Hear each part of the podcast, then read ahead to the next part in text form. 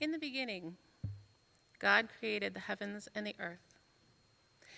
This was the extent of my understanding about God in the early days of my life. Good morning. I'm Deb Domke, and I'm here to tell you about God's faithfulness in my life. When I was asked to share my story of grace with you, I was like, wow, I have walked with Jesus for 40 years. And in 40 years' time, there are a lot of stories I could share. I could talk for a really long time, but I'll stick with my 10 minutes. Jeremiah 29:13 says, "You will seek me and find me when you seek me with all your heart." Early in my young life, I became a seeker of the truth about God. My world was like a microcosm of a variety of ethnic people and foods and traditions. I had friends who were German, Irish, Italian, French Canadian, Puerto Rican, and there were even a, a, Greek family that lived behind us, and they did roast lamb in their yard. And it was good. And amongst all of this ethnic food and tradition in my life, God was there. But God was the God for holidays and weddings and christenings and funerals, and not a God of day to day life. And for the most part, the people in my neighborhood and my friends growing up went to the local Catholic church. They even went to the Catholic school. But my family went to the Russian Orthodox Church which made no sense because we weren't Russian. Made sense for the Irish people to go to the church, and my father was Polish. My grandfather came from Poland.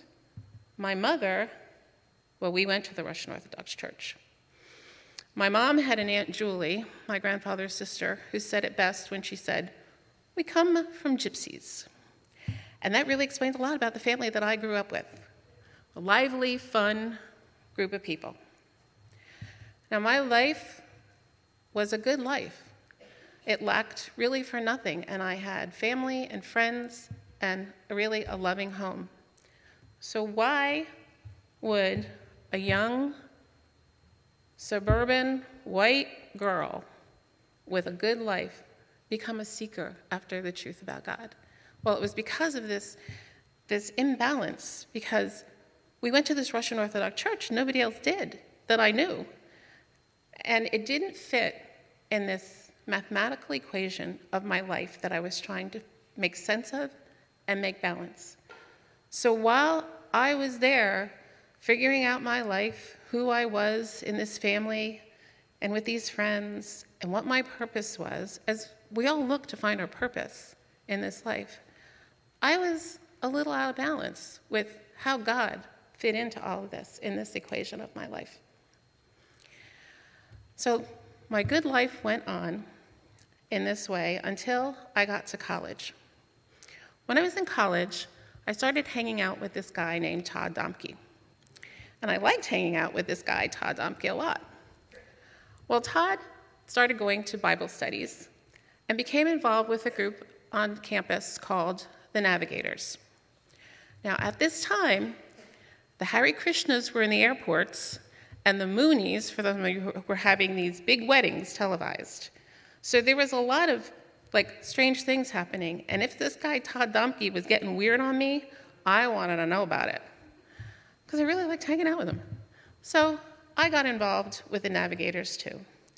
And I got involved in my very own Bible study with a group of women, went to Navigator rallies, and started to study and learn about God. And that's when God opened the eyes of my heart and revealed his plan of salvation and what he really was all about. So, the truth of Romans 5 8, but God shows his love for us in that while we were sinners, Christ died for us. And John 1 4, in him was life, and the life was the light of men, became part of the missing pieces of my life's equation and I found balance in finding the truth of God. That was a pivot point in my life 40 years ago. So in April of 1981, I placed my faith in Christ. And at that point, I then left college with a bachelor's of science degree, a fiance, and a new life walking with Jesus. And that has made the biggest difference in why I can stand here before you today, 40 years later. In the very beginning of my life when I was learning about God, Isaiah 41:10 became um, an important verse for me. And it says, Fear not, for I am with you. Be not dismayed, for I am your God. I will strengthen you, I will help you, I will uphold you with my righteous right hand. And that verse had stayed with me all these years. And while my life was a life full of love and a good life, it was not perfect. There was plenty of struggles and bad decisions and, and hardship that anyone's life would have, and mine was no different. So there I am now, a new believer in Christ. I'm married to Todd Domke, and we start our family. We have three sons Sean, Adam, and David, who are all grown now. But when my sons were being born, Sean was nine pounds, seven ounces. Adam was nine pounds, five ounces. And David was born off the verse, I can do all things through him who gives me strength. Now, I realize that may seem like I've taken the verse out of context, but it does say all things. And birthing a baby is a thing. And it was a big thing because he was 11 pounds, 4 ounces. Some babies that you guys have now, they're, they're three months old and they weigh that much. so, in the beginning and all through my life, God was a very major part of the day to day.